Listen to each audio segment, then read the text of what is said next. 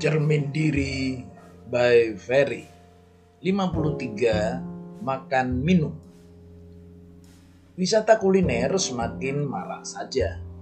Mulai dari yang biasa hingga yang nyeleneh-nyeleneh alias kuliner ekstrim.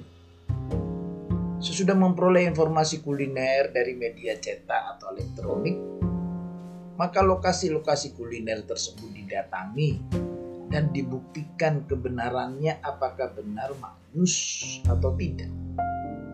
Orang rela menempuh perjalanan jauh hanya untuk sepiring atau semangkuk makanan yang dipromosikan.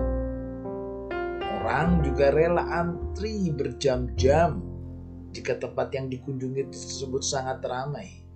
Yang lain lagi suka dengan pola all you can eat dengan membayar sejumlah uang, ia boleh makan sepuasnya, semampunya. Nampaknya urusan makan minum sama sekali tidak bisa diabaikan. Dengan makan minum, manusia memperoleh hiburan dan kesenangan, tetapi dengan makan minum pula manusia banyak yang menderita. Karena keasikannya tersebut, ia lupa bahwa tubuh yang diciptakan Tuhan memiliki kapasitas tertentu tubuh tidak akan dapat menampung makanan dan minuman tanpa batas. Tetap harus ada takarannya. Hawa nafsu untuk makan sepuas-puasnya harus dimatikan.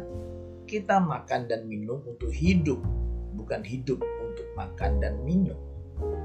Tubuh juga diciptakan secara unik, artinya makanan dan minuman yang bisa dikonsumsi rekan kita belum tentu sesuai bagi kita ada orang yang punya kecenderungan tertentu terhadap kelebihan zat-zat kimia. Kondisi-kondisi jantung, ginjal, darah, lever, syaraf, dan sebagainya tidak sama antara orang yang satu dengan yang lain. Ada yang bisa makan banyak garam, ada yang tidak bisa.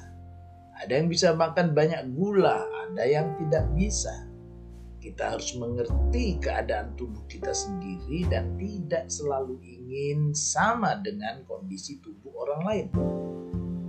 Demikian halnya dengan usia kita. Mungkin di saat kita muda kita bisa mengkonsumsi berbagai makanan minuman tanpa ada pantangan.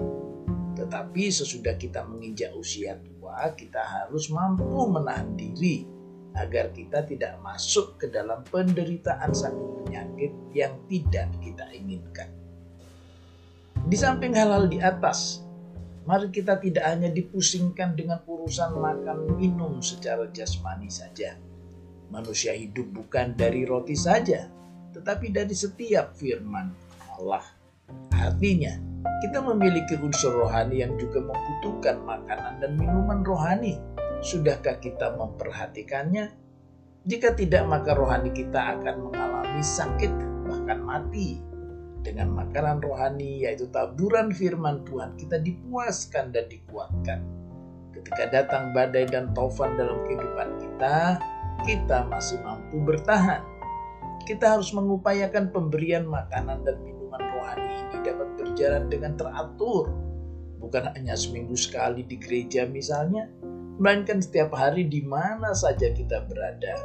Jangan menjadikan kesibukan sebagai alasan Bukankah di tengah kesibukan bekerja kita selalu menyediakan waktu untuk makan dan minum jasmani?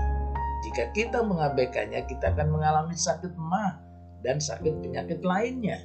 Jangan pula mengabaikan makanan dan minuman rohani agar kita tidak mengalami kekeringan rohani.